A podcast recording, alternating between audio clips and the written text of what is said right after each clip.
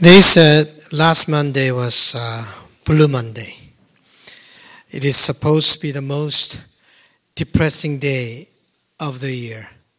Cliff Arnall, a former lecturer at Cardiff University, was commissioned uh, by UK travel agency in 2005 to find the most depressing day of the year as a way to market winter vacation. So he figured all the statistics and everything come together, and then he said that third Monday of January is the most depressing day of the year.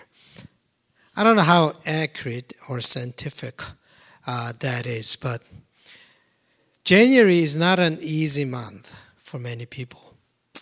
Christmas cheer has worn off. You're likely broken your New Year's uh, resolutions by this time. 75% of Canadians uh, they break their resolutions in that year. And it's cold outside and your post-holiday credit card statement has arrived. So, considering all this, the third Monday in January, uh, yes, is the Blue Monday. You know, sometimes life can be uh, depressing, especially when our needs are not met, when our stories are ignored, and where our emotions are not validated and rejected. Life can be uh, depressing. I mean, I can be as good as uh, that person, but people never recognize me. They always recognize that person, but they never recognize me. Always, uh, she is more popular than me, and people listen to her, and then people pay attention to her, but not me. So, whenever uh, you experience these kind of uh, injustice or unfairness in life, when your stories are not uh, heard, when your your emotions are not validated, and uh, you know, life can be uh, depressing. I read an article uh, on Thursday uh, about why Oscar nominations are so biased uh, towards white actors. It was written by Cameron Bailey, probably you know him, the artistic director of the Toronto International Film Festival. Uh, this uh, was an article written by him, and he said, It's about whose experiences count whose stories get told, whose emotions in the movie theater are validated and amplified by words, and whose are rejected or ignored. Right now, there's a controversy in uh, Academy Award, and uh, Will Smith uh, said he's not going to attend as a protest uh, this Academy, and Spike Lee is also uh, not going to attend, and Mark Michael Moore is not going to attend uh, because the last two years uh, straight in a row, there was no nomination for the black actors, not a single one. And one British woman actor actress said, maybe black people are not that good actors. and then Michael Caine said, oh, they got to be patient. Patient for what? Just, anyway. We can see the treatment of black people in the United States very well when you read the, uh, the book Between World and Me, written by Coates Ta-Nehisi, uh, the columnist at the uh, Atlantic. Uh, it's a good book. Read it. I highly recommend that you read it. It just uh, uh, spoke it as it is. Sometimes we are insulated in our own, own culture, in our own small uh, surroundings. We don't know what's going on out there in the world, in the United States, the kind of uh, experience that people uh, uh experience, especially black people, experience in the United States. In that book, he said, just because you have a black body, and only for that reason, your life gets ignored, threatened, and treated like a criminal. Uh, I mean, just uh, when we finished uh, this book at uh, TBS, uh, uh, just two weeks later, a famous tennis tennis player, a black tennis player, he was standing in front of expensive, luxurious hotel in Manhattan, and all of a sudden, police came, and then he uh, they put him down on the street and uh, arrested him for no reason. And then, so when you have a black body, you're guarded. What's going on? You know, all the time. So when you receive that kind of unfair treatment, injustice in your life, even if you receive one uh, uh, unjust uh, action in your life, you will guard yourself. Sometimes it can be depressing. Life can be depressing. When this happens, uh, we shrink and we become small. Uh, we get angry. Why are these things happen, uh, happening to me?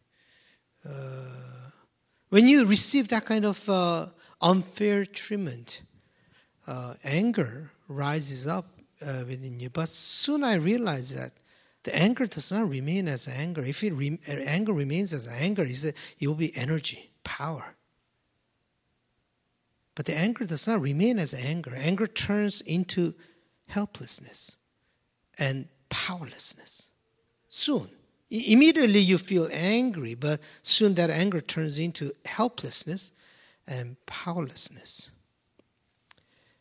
That was what the Israelites uh, experienced at the time of Ezekiel. Uh, they were invaded by superpowers around them. I'm sure many uh, countries, small countries in the world, uh, experienced that, that by the superpower, United States, especially this oil crisis and all that a lot of uh, uh, small countries will be affected uh, by that.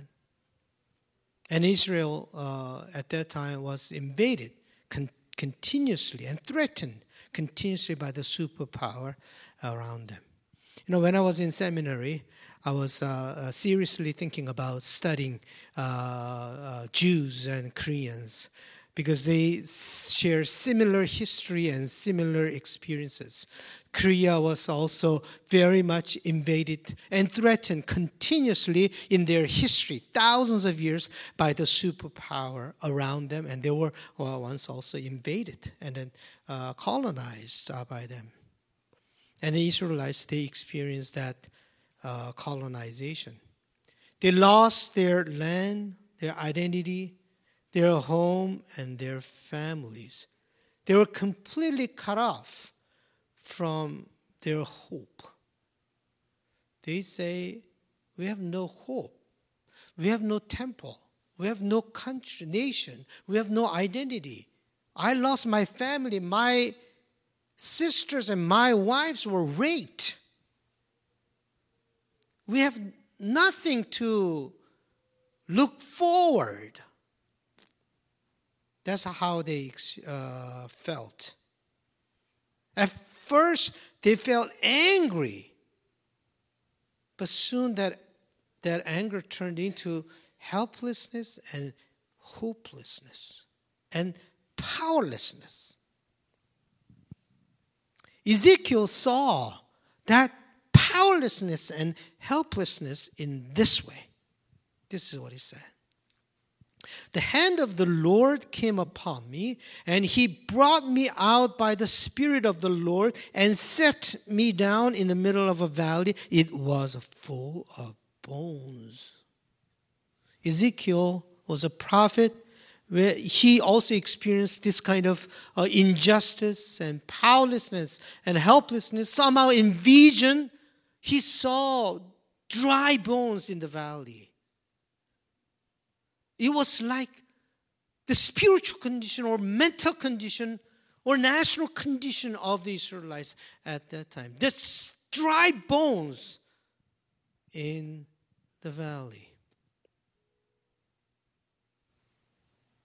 But Ezekiel proclaimed this. Yes, I see dry bones in the valley, but God did not leave them there alone in the valley. God did not ignore them. God did not ignore injustice. God did not ignore people who are oppressed by the power of this world. That's why God sent Jesus Christ to us. He didn't, when we suffer from our own uh, sins and misery and uh, uh, difficulties, and then when we are suffering in the valley, God did not leave them, uh, leave, the, uh, leave us alone. God sent Jesus Christ. So that Jesus came down into the valley and lift us up. And that's what Ezekiel uh, proclaimed. God is not going to leave them alone there. God saw the helplessness and powerlessness of his people. And God chose Ezekiel and told him, Go and restore the spirit. That is our God. Whenever you are in helplessness and powerlessness and hopelessness, God will lift you up, restore your spirit. God told Ezekiel to go and restore the spirit of my people. And Ezekiel How? How do I do that? How do I restore the spirit of the people? And God said, Speak to them. Speak to them. Speak the word to them. Prophesy. Does that make any difference? They are dead bones, dry bones. Speaking to them, they don't even listen to me. They can't even listen to me. Speak to them? Yes, you speak to them. And Ezekiel spoke prophecy to them. And that's, this is what happened when he did that. The breath came into them and they lived and stood on their feet, a vast multitude. When I wrote that, tear flowed from my eyes. They stood on. I wrote this on Thursday at 5 o'clock in the morning. As soon as I wrote that, tear flowed from my eyes. Dry bones, dead bones stood up. They overcame their helplessness and hopelessness. They stood on their feet. God opened their dark graves and brought them up from their graves. Yes, life can be gloomy, life can be difficult. At times we feel that life is not fair. We become weak, small, we shrink, and we feel tremendous loss and experience hopelessness. I'm not going to sit there. I'm not going to live like defeated soldiers. I'll protest that. I'll never do that. I hope that you never do that either. We need to stand on our feet. We are not alone. God is with us. God speaks to us. We have God's word with us. We are the people who live by the word. You are the Ezekiel prophesying to each other. We need to prophesy to each other. We need to bring each other out from our graves. We should be Ezekiel to each other. Let us not put others down by what we say. Who are you to do that? Let us not kill each other's spirit with our poisonous attitude. Our circumstances can be gloomy, but we have each other. And we have God, and we have this community. Prophesying, that's what we do. We breathe life into each other. That's what prophecy is. Prophecy is not about for, fortune telling about the future. Prophecy is speaking breath into each other. Simple words of encouragement we speak to each other. That's what prophecy is. Whenever we gather together, we need to prophesy to each other. At the prayer retreat, I realized, oh, words can be powerful. Words has power, have power. We share each other our words of encouragement. Every Friday we gather together, we prophesy to each other. TBS, we prophesy to each other. Every Wednesday, women gather together, we prophesy to each other. We strengthen each other. We empower each other. I realize that the words have the power. If you don't have the words, you cannot resist. You cannot protest against your own powerlessness and helplessness. The world is full of injustice. How can you reconcile that?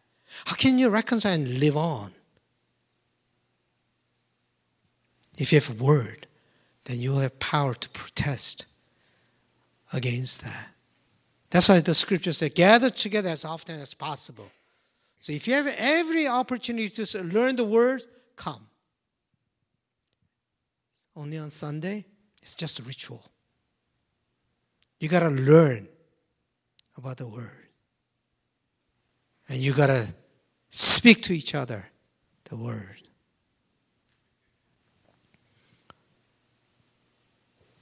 Let us be a prophet to each other, and we'll stand together on our feet and we'll fight against injustice that is going on around us. Let us sing together.